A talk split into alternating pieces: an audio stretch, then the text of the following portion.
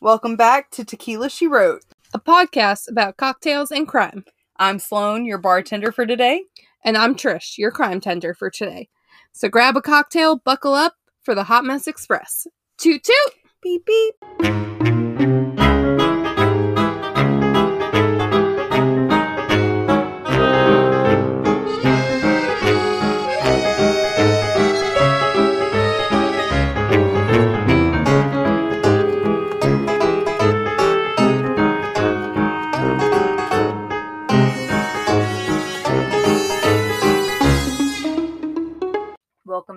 To another cocktail with your bartender Sloan. Today we are making the breakfast shot, which a lot of people know about. I had heard about, but I had never tried. I'm not a big fan of whiskey, so I did not want to try this.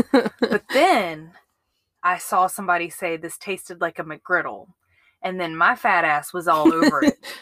Like It- it- syrup in a McGriddle. yes, it's it's pancakes It's good. and orange juice. like It's good. Yes. So what you need is one ounce of Jameson, a half ounce of butterscotch schnapps, and then orange juice. The Jameson and the there's a few different ways to do this. I would say there's some it people depends on do, who peop how you want to yes. do this. There's doing equal parts of each, and you start with the Jameson, then you shoot the butterscotch, then you shoot the orange juice. What I did was I took the Jameson and the butterscotch, I shook it up with ice, poured it into my shot glass, and then I filled my other shot glass up with orange juice, and then I shot the Jameson, and then I shot the orange juice, and I will be damned if it did not taste like a damn griddle. Yes. It was so good. So, if you want to see me making this, uh, we will have a reel and a TikTok posted on our socials. We will also have a recipe card posted to Instagram as well. Those are both Tequila She Wrote. We also post these um, podcasts every Tuesday and Friday. So, remember to come back and see us. Or if you don't re- want to remember on your own, subscribe. And then Spotify or Apple or whoever will remind you for you. Yes. We also have a Patreon set up. Finally.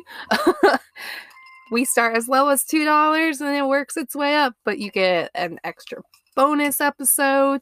You get some longer episodes in some of the tiers. You get haunted episodes. We've got a lot of great stuff going on over there, so go check it out. I mean, it's two dollars a month minimum, Yes. bottom base. It's It really checking out. helps us out too. And yeah, we hope you enjoy this drink. You grab yourself a cocktail, whether you want to do this shot real quick or you want to make yourself something else. And we hope you buckle up for our wild ride on the Hot Mess Express. enjoy. All right. I'm Trish, your crime tender for today. And today's episode I'm doing on Angela Samota. Never heard of this one. Yep, it's it's one that I don't think I've ever heard of this one at least. out of the podcasts we have listened to, I do not recall any of them doing this one, but we also don't listen to all the same podcasts. So one of your other ones might have. There are a ton of us out there. Yes. So this is the murder of Angela Samota. Okay. So, a little bit about Angela is her full name is Angela Marie Samota. She was born September 19th, 1964 in Alameda, California to Frank and Betty Ruth Samota. Such like 50s, 60s names. Agreed. She went by Angie and was the youngest of five. So not a super big family, but still. Pretty standard at the time. Yes. She enrolled at Southern Methodist University in Dallas, Texas, otherwise known as SMU. SMU. They're they're part of the American Conference, so Cincinnati played them quite a few times. Good old Mustangs, but go on Bearcats. uh, As- as we're recording this, uh, Cincinnati plays Alabama this week for the national championships. I'm so nervous, but I'm excited. I'm excited, but I'm nervous, and I would love to see a true like David and Goliath like Yeah. type of game. It'd be amazing. yeah. I'd be wa- We when I'm allowed back at work. I'd be walking around like, Oh yeah, we we yeah, we on a- talked about this on a Patreon, yes, so but not you- here. You, all don't know. Technically, I have not technically. I have tested positive for COVID due to like by a rapid test, but it, it came back pretty much Immediately. I, yeah, I literally took the test. I sat down for maybe all of two minutes, and I was called back up, and she said, "Yeah, you're you're showing positive already." I went, "Great." So technically, I am I'm testing positive. So that just means that I get a week off of work, and I get to uh, devote herself. devote my time to just the podcast. So Woohoo! Woohoo! But yes, Cincinnati has yet to play Alabama. So either at the time you're listening to this, I'm either happy or sad. Oh, for sh- yeah, for sure. At the time of this, because this is we're recording this like two, three weeks in advance. Yes, we are ahead of schedule, which is a great feeling. but yes, I'm either happy or sad at this time, Well- whether it's a loss to Alabama or a loss in the um, Well, I do want to, game. I do want to address, like, yes, it's an exciting thing that one we're ahead of schedule. Um, we were kind of worried about doing this, but for Trisha's sake, I do kind of want to address that she is missing out on some good quality family time to be here with us. Yeah. Her sister and nephew, her like little toddler nephew, flew in from Australia for this Christmas and she got rapid tested to make sure that she was okay to be around them and found out that she was positive for COVID. So while we are happy to have her here with us and editing to get this stuff out to y'all on time and whatnot, she is losing out on a lot of great family time to do that for us. So while we do appreciate Yeah. her, I do want to, you know, acknowledge the sacrifices that are being made here. it's not fair to, you know, celebrate her, you know, all the good things. Her birthday was this week, Christmas was this week, New Year's, and all that stuff. But we did say that she's positive and we didn't really talk about it. I did get tested as well, and I am on the verge of being positive, is what my tester said. they basically said she came back ne- negative, but she might as well be positive. Right. So, all of that to say, like, so literally, she could probably go in like two days and show positive. right. But all of that to say, like, I just, it, I, I can't appreciate Trish being here and being able to do these things without acknowledging the sacrifices that she's making to be here and do those things. So, all of that being said, we shall continue with our normal episode. Yeah. So, like I said, Angela um, was enrolled at SMU. Shmoo! Shmoo. it's just so I love like, it. SMU. It's like why I love Arkansas because they're they're Sweet. After the pigs. Wee. My But cousin, SMU is a is a Mustang, so it's like they don't really have, as far as I know, they don't really have a a fun like call, but they might. I don't know. I haven't looked into it. hey, I, I went to Mississippi State University, the home of the cowbell. I would say bring on the cowbell. Just be glad I don't have my cowbell in here for this. Lord. Anyways, moving on. Angela went to SMU. She belonged to Zeta Tau Alpha sorority. Was not a sorority girl though. Myself personally, I was Nope. for like a year. I I made great friends Um, out of it, Pi- but it was Pi not Phi? Chi I was a okay. Chi Omega. I made some great friends out of it, but it was not a fit for me at that university.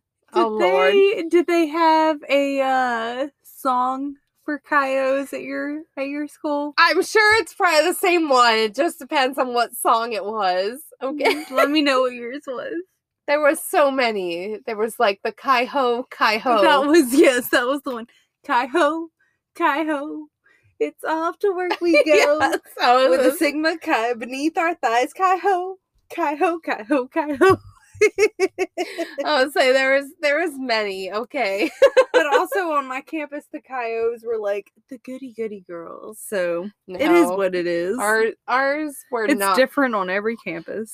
ours like yes all of our like sorority girls were looked at as kind of like goody goody but as you got into it as you got into it like you kind of realize like okay these are the stuck up ones these are the ones that are more like chill like i still remember walking into one of the sorority houses and one of my friends who was also named trisha walked in and was like Better than the tissy we talked about on Patreon. But she walked into this house and went, "Oh, that table would make a great beer bong, like beer pong table." And she and this woman goes, "It's mahogany," and we both go, "Okay." okay. my mom sent me a video. Um, my husband and I decided not to go home for Christmas, which I am thankful for now, especially. I just I work in the service industry, so I feel really uncomfortable. We're both like, we are exposed to so many people, so you have no idea who you're waiting on. You don't know what they might be bringing, whether it's COVID, the flu, a common cold. Like, you don't know what you're being exposed to. Yeah. So, anyways, I we just I did not feel comfortable going home, and uh, anyways, funny story is that my mom sent me a video, and my brothers played present pong Oh, Lord. to decide who was going to open up gifts. so it was like beer pong, but like whoever sunk the cup Got to open a present? got to open a present. Oh, have a very fun family. We're very alcohol based. we did we did not it do that. We went tequila around she wrote. we went around the circle. Like we started with my mom. No, we started with my dad, let him open, then we went my mom, my Yeah. sister's girlfriend. Like we went like through all that. Yeah. Like A rotation, not a game. we did that. We've done scavenger hunts. We've done I'm sure with my family, with how it would go, we would be fine with doing like a beer pong style like thing, but present pong, ma'am. still, I yeah, that's not how we do it. that is my mom just she she loves christmas like she is the ideal hoovian and she always comes up with fun ways for us to do it some years it's scavenger hunts some years it's like you got to find something to open it, Yeah. it just it's it's always fun in my home Meanwhile, my mom's still writing from Santa. santa is real yes.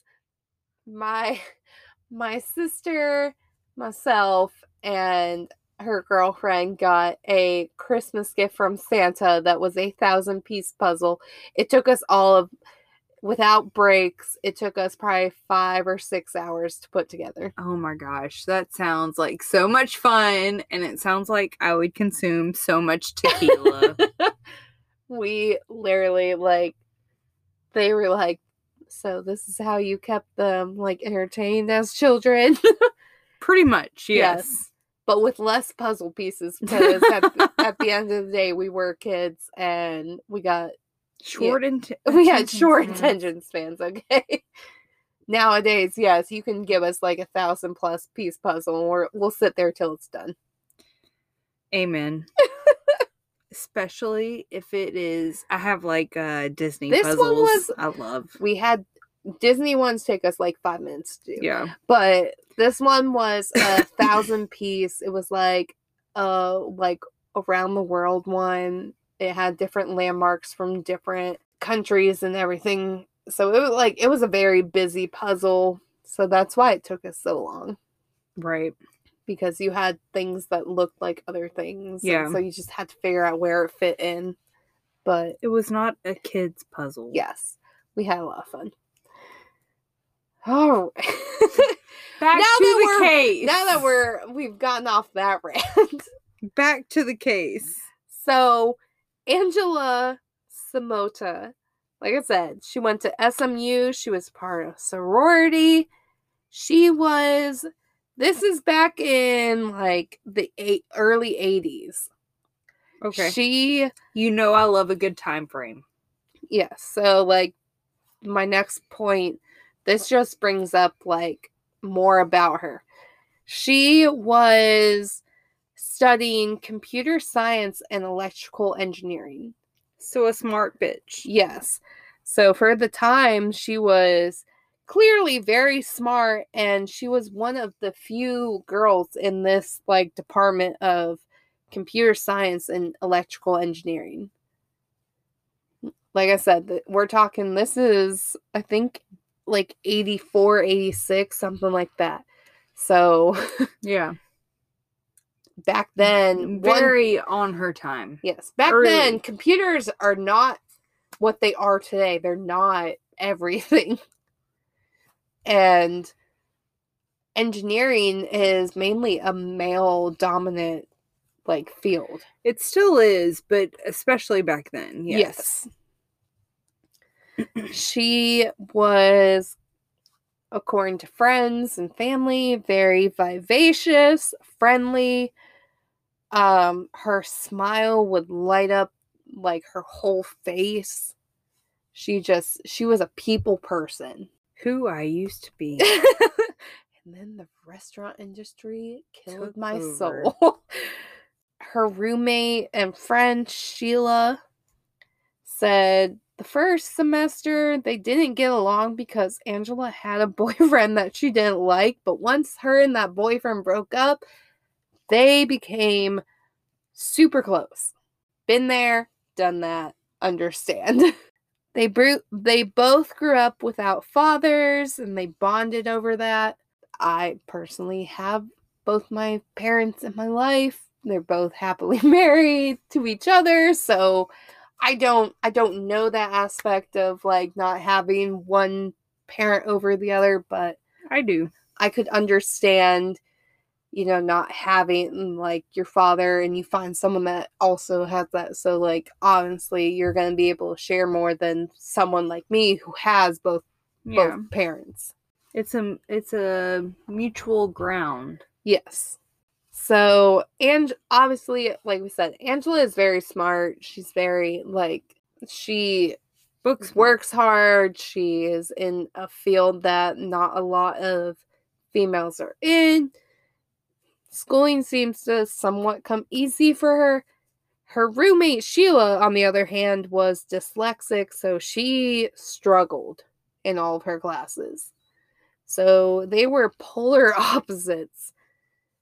Sheila said she was more of an observer. She was friendly, but she was definitely never the center of the room, Yeah.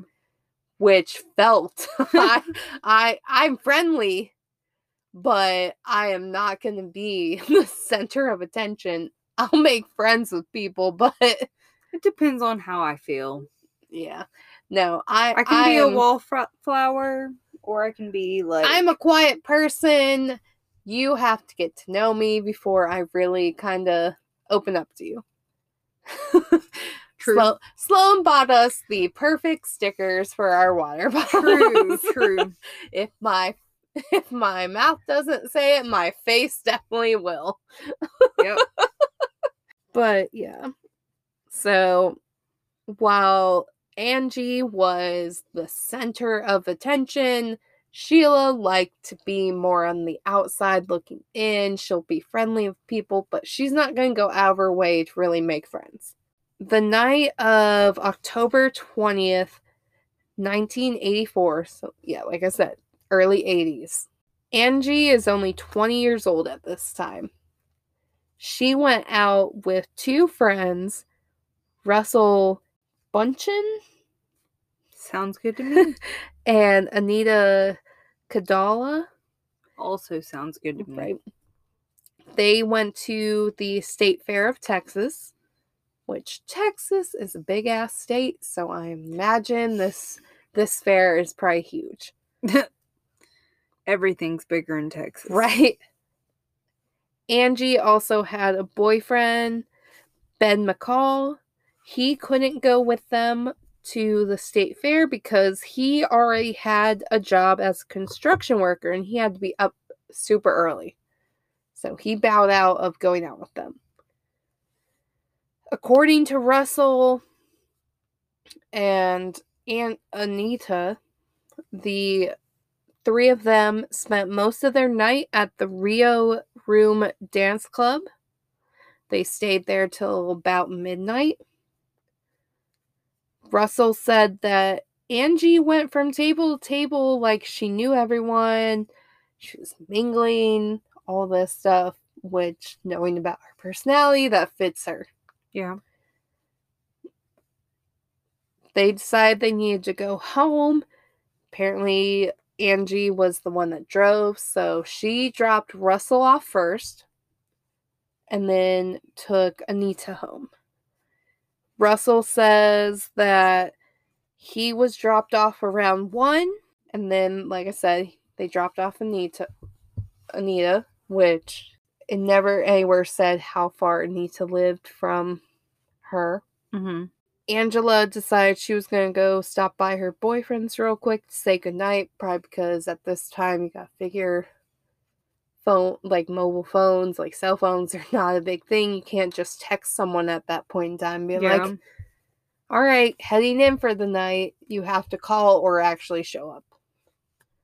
So she went and said like good night to her boyfriend. Pretty much said, "Hey, I'm heading in for the night." All that stuff. Uh, where was that? Ben said around 1:45. So like I said, Russell says at like one o'clock is when she got dropped off. According to Russell, his apartment's maybe a five minute walk from from her condo, so it's very close. Right. But she went But like she went to Anita's first, so like you Okay. don't know where that was, and then you don't know where also the boyfriend. the boyfriend was. So it's very likely that like 145 she was home and all this. So yeah. At 145 Ben said she called him and said there was a man in her house that had asked to use the bathroom and her phone. Do not let him in. She never stated whether the man was already there or if she had granted him access to the condo. Which, if you ex- you let him into the condo,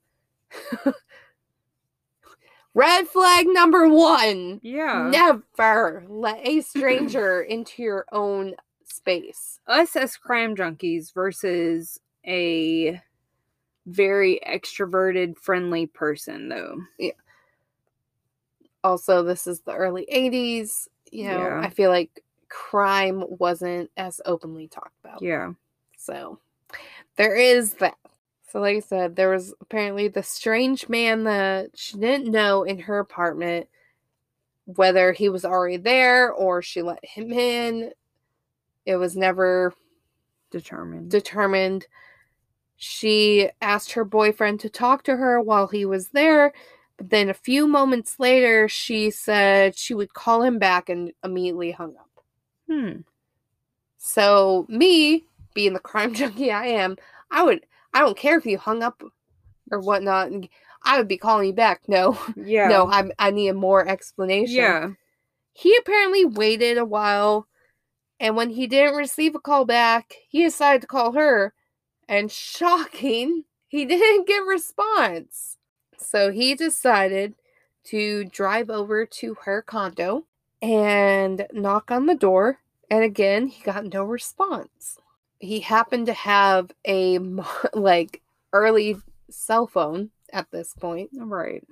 We're in the 80s. We're in the 80s, so it's big block like phone, way larger than any of our cell phones today.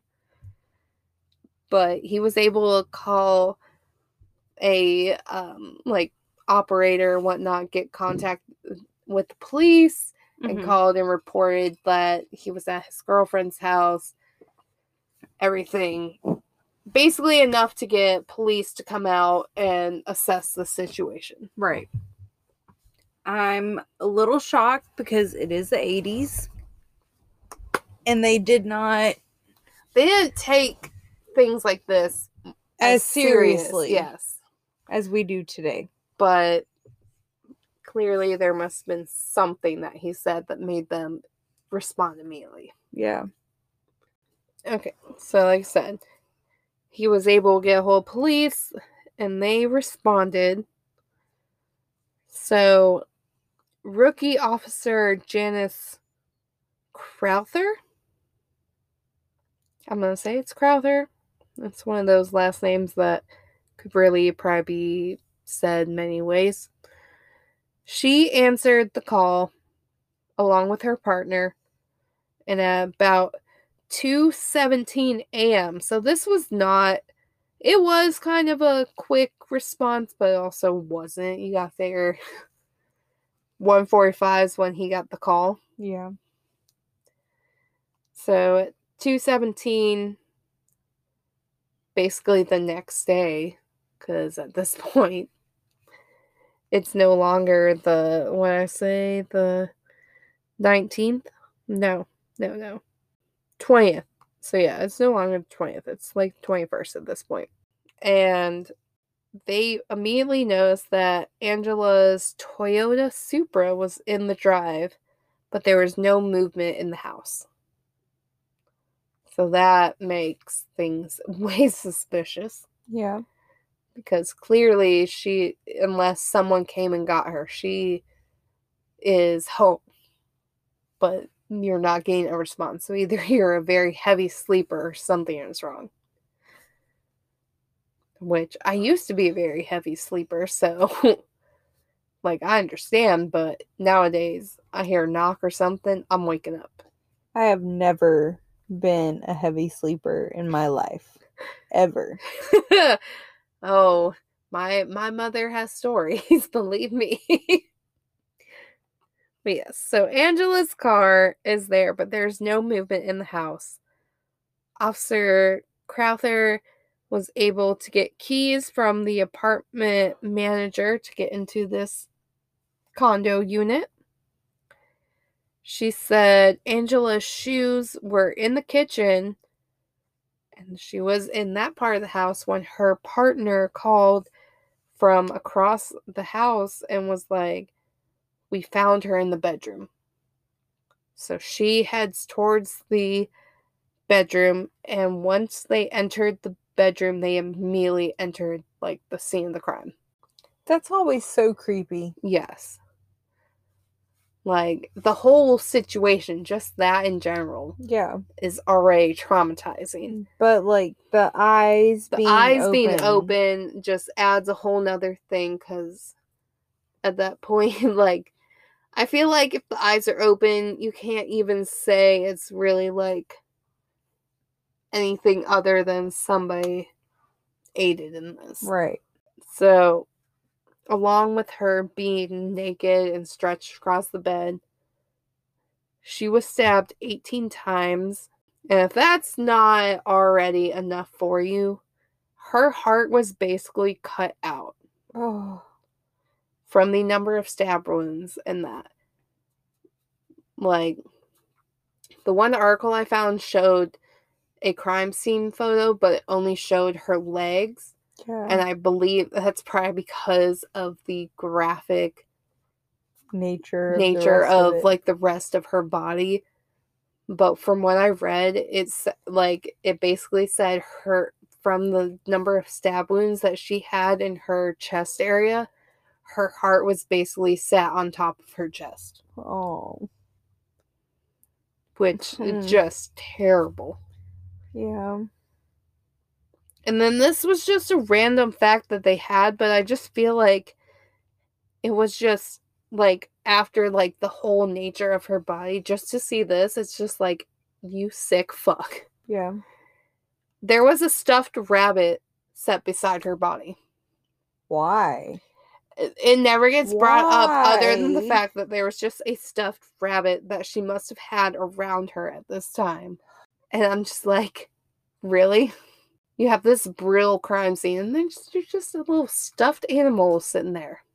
Which, granted, if like you came in my room, there'd be a stuffed penguin, but or stuffed Eeyore, but still, like, Not an actual penguin or Eeyore, though. I would assume this is an actual, like, animal stuffed. I don't. I think it's a stuffed animal, like just like a rather like instead of like teddy bear or whatnot, it's a rabbit. But yeah, it was just like she had basically a stuffed animal beside her, which Either way, it's creepy. yeah, it's just it's one of those things that you're just like you have this brutal body, Yeah. and then there's just like this random stuffed animal. It's just some like it just basically solidifies the fact that this isn't just like a true grown adult. This is somebody that's still Yeah. somewhat of a child. So obviously, the police, this is the early 80s. Police just have to basically say, yeah, we have suspects. Right. We got to be able to trace stuff back to them, but we have suspects.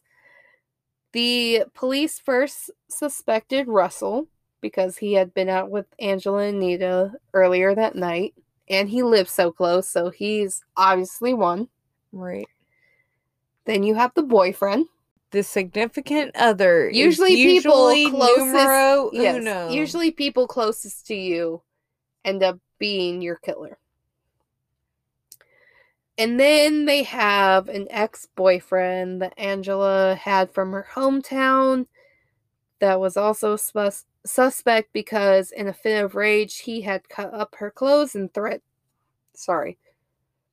Threatened her with a knife. So, there is reason to believe that. a history. Yes.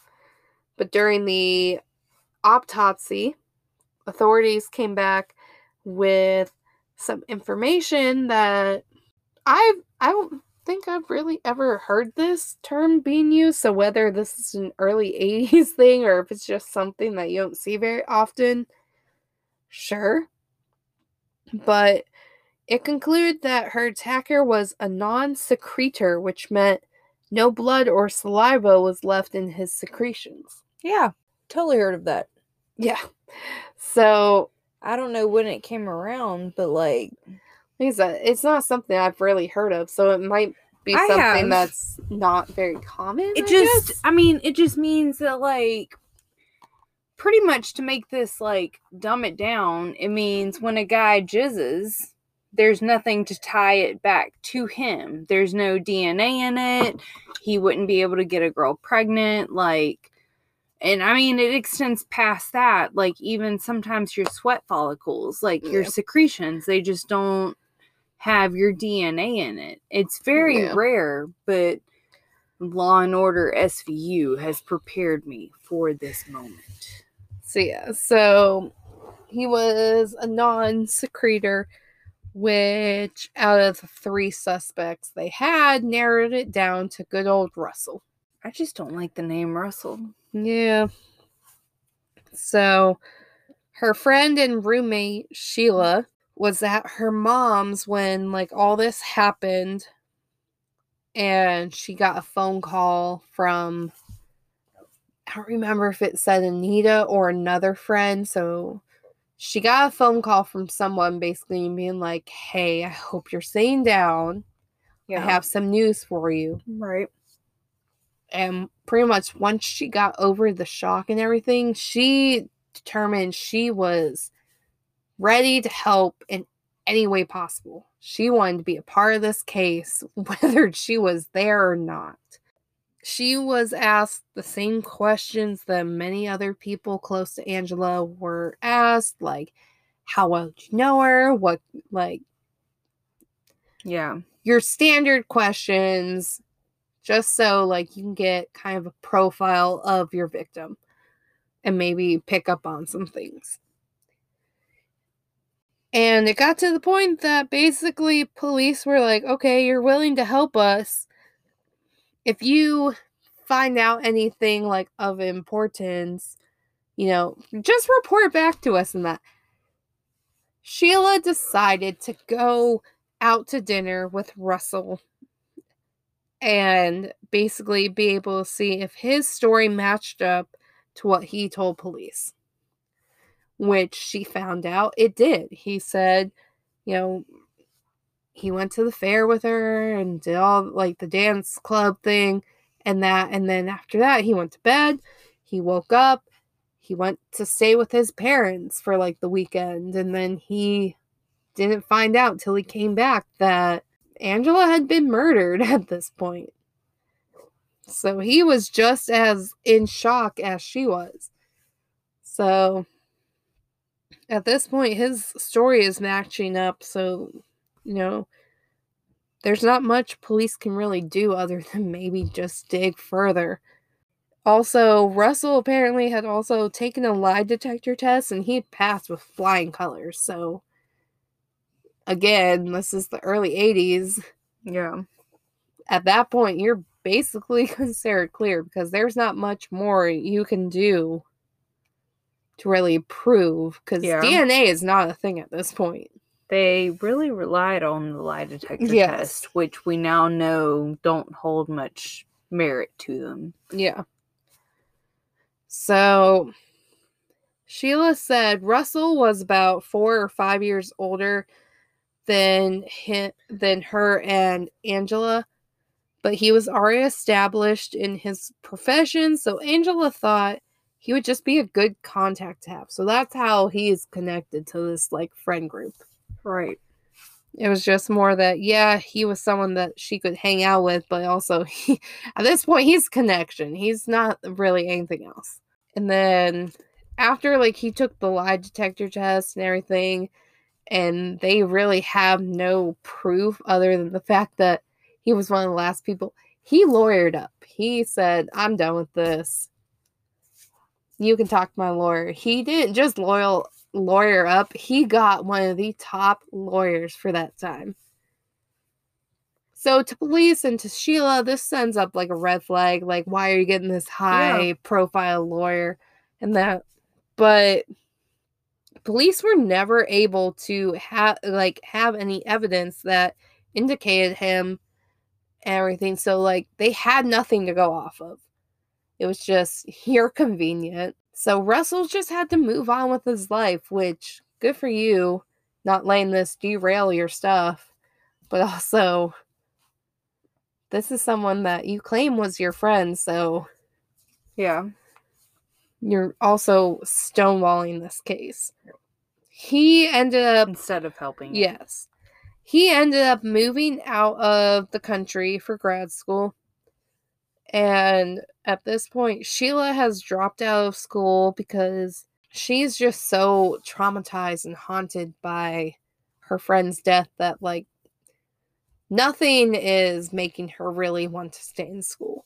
So, like I said, this is the 80s. Fast forward to 2004, the case is cold by this point. There's no ending, they have nobody really other than the fact that Russell was their main suspect, but they can't tie it tie it to him at all. Sheila says that she was reading passages from Daniel and suddenly Angela appeared in a vision next to her. She didn't say anything, she just kind of smiled at her and everything. And in that point, she decided she needed to do whatever she could to research into this more. She contacted the police to make them re examine the case and whatnot. She got ignored multiple times. So she decided she's going to apply to become a PI. Which, if I ever die, I expect you to apply and become a PI for me. Will do. Will do. So obviously you can't just jump into cold cases. You have to like bring your way up. So she worked her way through like the cheating and all that like lower level stuff according to the PI world and worked her way up to cold cases. In like 2006, 2004, like somewhere between then, she got her PI license. And so she's officially able to really help in this investigation. Lisa Crum became the new detective that took over this case. Crum was able to pull blood, semen, and fingernail samples for DNA to be tested, which, as a side note, these DNA samples were said to have been lost, like completely lost, so they were never able to be tested before this. But suddenly, Crum gets this case and they magically appear. So, whether they were actually lost or somebody just was like, Kind Nah. of like in the West Memphis case. yes, Where never mind. We'll cover yes. that. but yeah, these ca- these DNA samples were said to have been lost, and then suddenly they were able to be used, and there they're there suddenly. So they were finally tested, and like I said, at the time in the 80s, this is something that couldn't be done. So this is new stuff that is being taken advantage of, and it works out in their favor. In 2008, so like I said, this is like 06, so it took about two, three years. 2008, the DNA results came back and they were traced to a man called Donald Bess. Like you've heard me say, we have not talked about Donald Bess, so Yeah. New name. new name. Police at this time wouldn't even be able to identify him for anything. He, so Donald Andrew Bess Jr. from Arkansas was first charged in 1978 with, wouldn't you know it, aggravated rape and aggravated kidnapping. Wouldn't you know it? and was let out for parole in 1984. Now, when does that date sound familiar? The beginning. Yes. For so, us, the beginning. yes.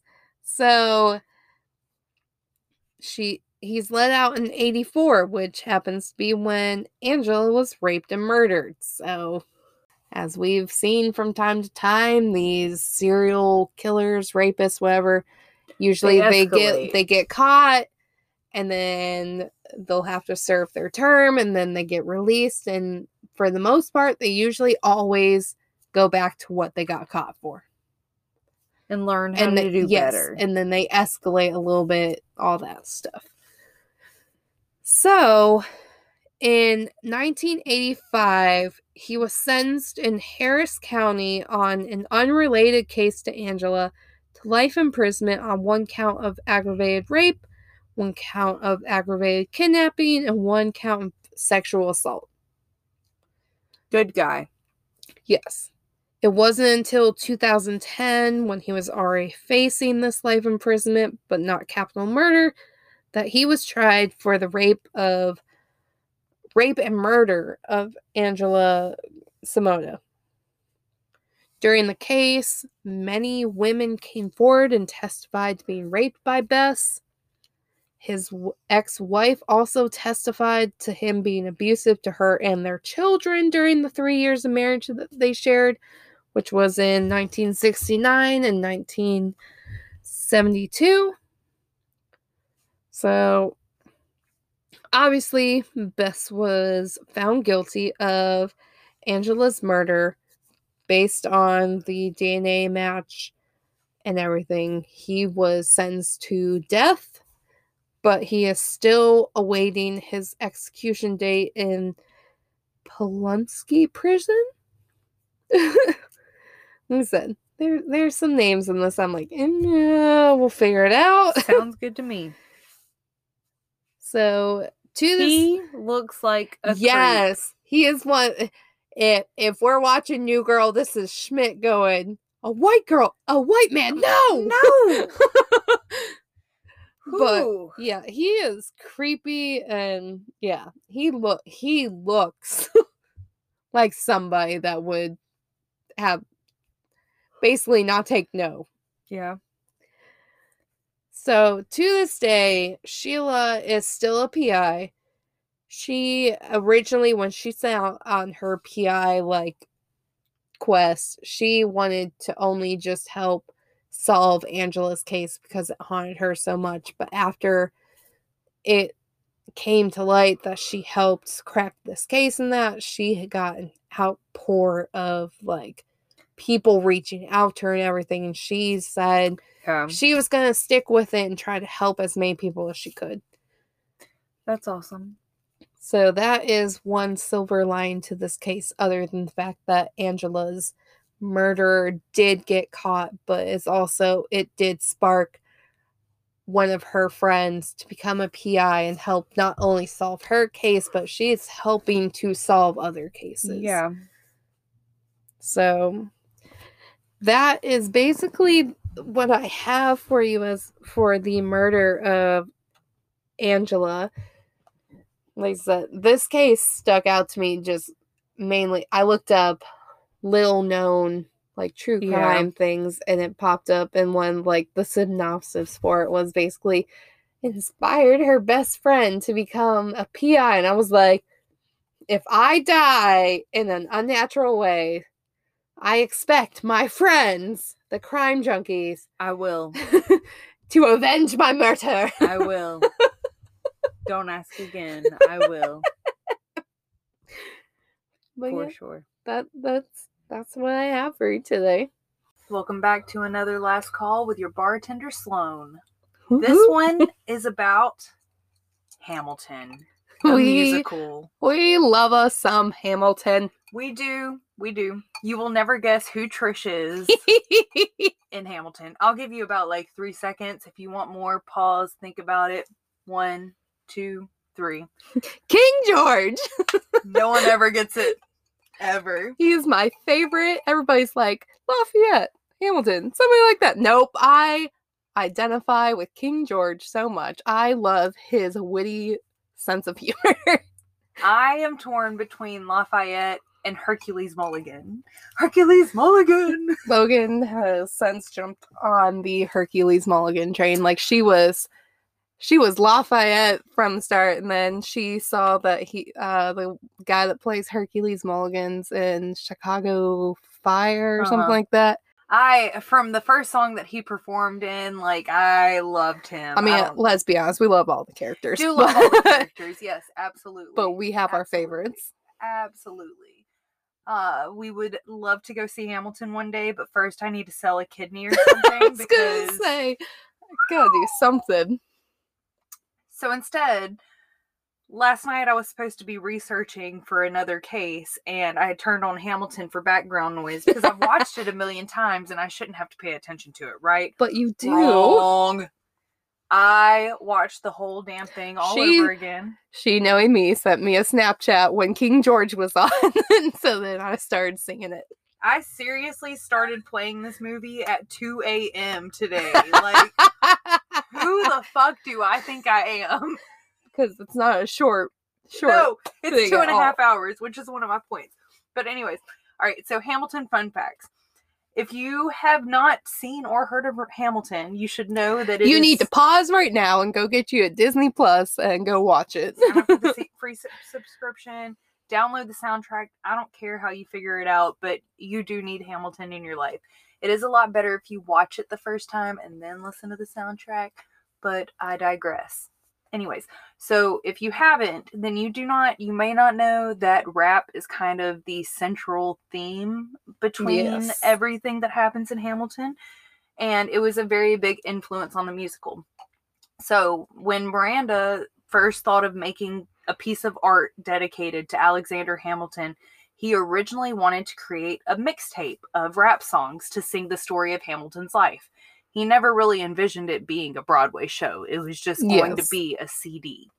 which he did end up going on to create after the Broadway show came out. He collaborated with a lot of really big names and they made a mixtape between Hamilton soundtrack and like uh I just blanked on everybody that was on that soundtrack. I mean, but it's great. yeah, there's a lot I want of to say names. Black Eyed Peas was on it, and that was probably Yes. the lamest group that was on there. And I do love the Black Eyed Peas, but like the fact that they were the bottom of the barrel for the soundtrack. like, I it's forget good. who's all on there, but there's some big names. Yes. I wrote, I'm so happy that the mixtape actually evolved into our beloved show.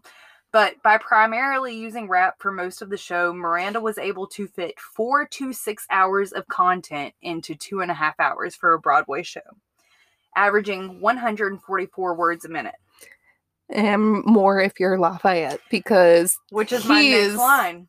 whew, Lafayette, my favorite, has the fastest tongue in the show at 6.3 words a second in Guns and Ships. yes. which I made my husband watch this, and as soon as we got done, he literally went to his computer and started playing Guns and Ships over and over and over and over and over again until he learned that rap. He was like, "Oh my gosh, I, that is just talent. I have to know that I can do that." So my husband knows the rap to Guns and Ships, and I go on to say in my notes, I was like, I could probably make a whole episode in itself of what certain rap songs actually inspired Hamilton songs.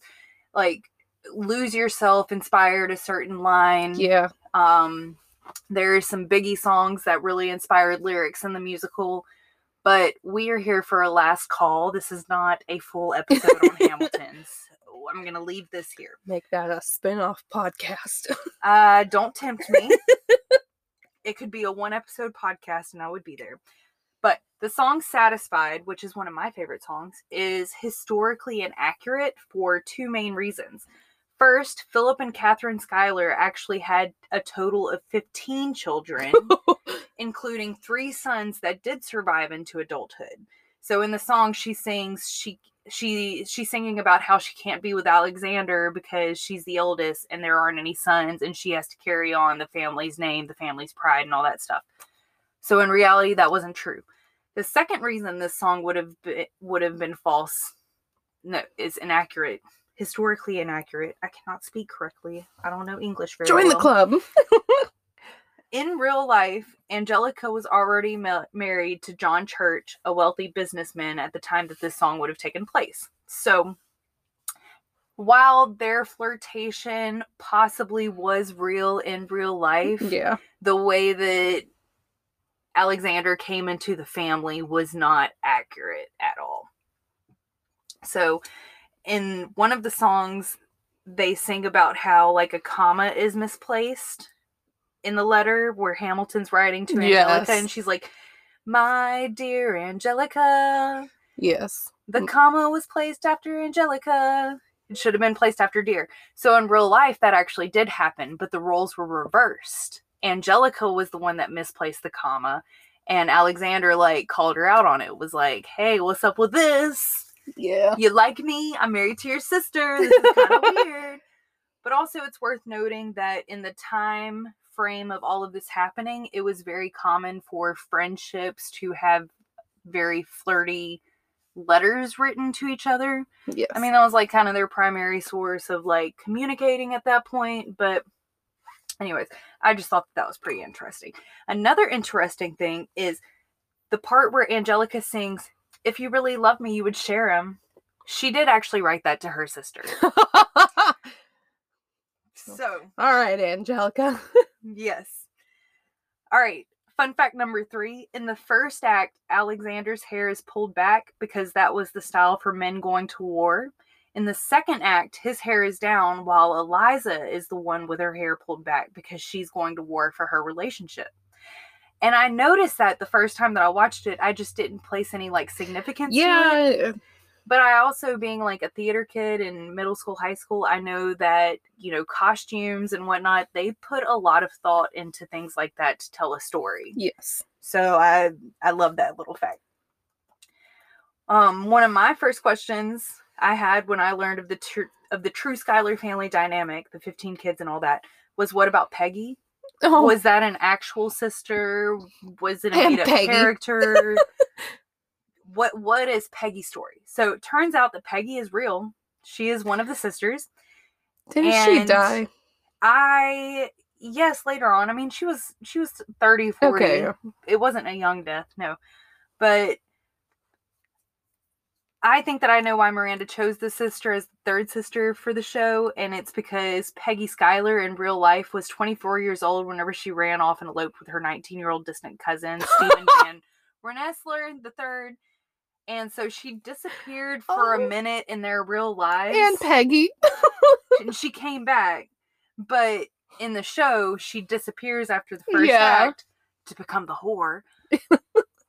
but I I, feel, I think that that kind of is why. But also, Alexander and Peggy in real life actually had a very close relationship. She would confide in him. Um, he was actually with her whenever she passed away, and he was the one that told um Also, I know that told Eliza that uh Lin got a lot of hi- like he read an autobiography, not uh, but like a biography yes. on Alexander Hamilton, which I have not read, so I'm not sure even what was all in that. Um, I've not read that either. I do not plan on reading that. That does not sound. Yeah, it's not my alley, but But I did read. I I did read that, and I didn't really want to put that in as a fact. So I could have had the author's author's name and everything for you here. But I did also read that the author for the biography helped write the play. Not necessarily helped write, but like he co-signed. some- yeah, historical. Right. So while some of it is historically inaccurate, for the most part, it is very well spot on for what we do know is true of Alexander Hamilton's life, Yes. Which I think is pretty freaking cool. One thing that I feel like I knew, but I refound out is Miranda originally could not decide if he wanted to play Hamilton or Burr. Yeah, And now. I want they to see him play Aaron Burr. Yeah, I I do remember hearing that and they were like, "No, you got to be Alexander." I would have loved to have seen him be Burr. But Which I also love brings me to- Leslie. Yes, he's great too. Which also brings me to if you haven't seen this play, it is predominantly all people of color that are acting these parts, Yes. which I fucking love. it's great. It's great, it's progressive, and it was a very deliberate um, decision from Miranda. He, Yes. he wanted to show how progressive our country has become. And one of the best lines in the whole play. Immigrants, we get the job done. Which leads me to my last fact. In the line in Yorktown, immigrants, we get the job done. The audience always applauded and cheered so loudly after that that they would miss the next few lines of the song. So after the show had been out for like less than a month, they rewrote the song to add the extra music after that line to allow time for the audience to cheer and clap and all that stuff. Yeah. And whenever you're watching the Disney performance of it, they don't calm down in time still for the next line to start. So, Yeah. I mean, it, it was definitely necessary, but they definitely could have gone for another beat or two because that's, I love that line. Every time it comes on, I kind of smirk. I just think it's funny. And regardless of what you feel about immigrants, like, we all came from immigrants somewhere in our line. Mm-hmm. Unless you are 100% Native American, you are an You are not from here, whether you want to believe it or not. So you can take offense to that last little part of our show, but like in the end, we're all immigrants. We're all getting the job done. Yes. And like, let's just stop being bitches about it. like appreciate where we've come from and know that other people need a hel- a helping hand yes. as well. But all right, I'm stepping off my soapbox because I really don't want to start an argument here. I just But verbally vom- vomited there. But I hope you enjoyed this episode. Please follow us on our socials. We have Twitter, Facebook, Instagram, TikTok, Tequila She Wrote across the board. Email us, tequila she wrote at gmail.com. we release our episodes every Tuesday and Friday. Find them on your favorite social media, not so, but like your favorite podcast pa- platform. We also have Patreon. Sorry, Start and running. yes, starting at a whole two dollars, you can get bonus. bonus episode a yeah. month. You get ad free once we start adding ads, which will sadly be very soon. if you're not an ad person, I'm so sorry. Yes, but Bitches gotta make some money. yes. but yeah. if you just pay us two dollars a month, you wouldn't have to listen to ads once they start. Yes. Um try and think what else we got. Remember to subscribe, Yes. rate us, Like, comment, love us, interact with us. It helps. We love you. Love us back. Probably do another uh Hamilton uh, last call at some point because there is so much that did not get covered there. but I, uh, we're already at 15 minutes. So. All right. Y'all have a good day. Thanks for joining us on the Hot Mess Express. Toot Toot. toot. beep beep.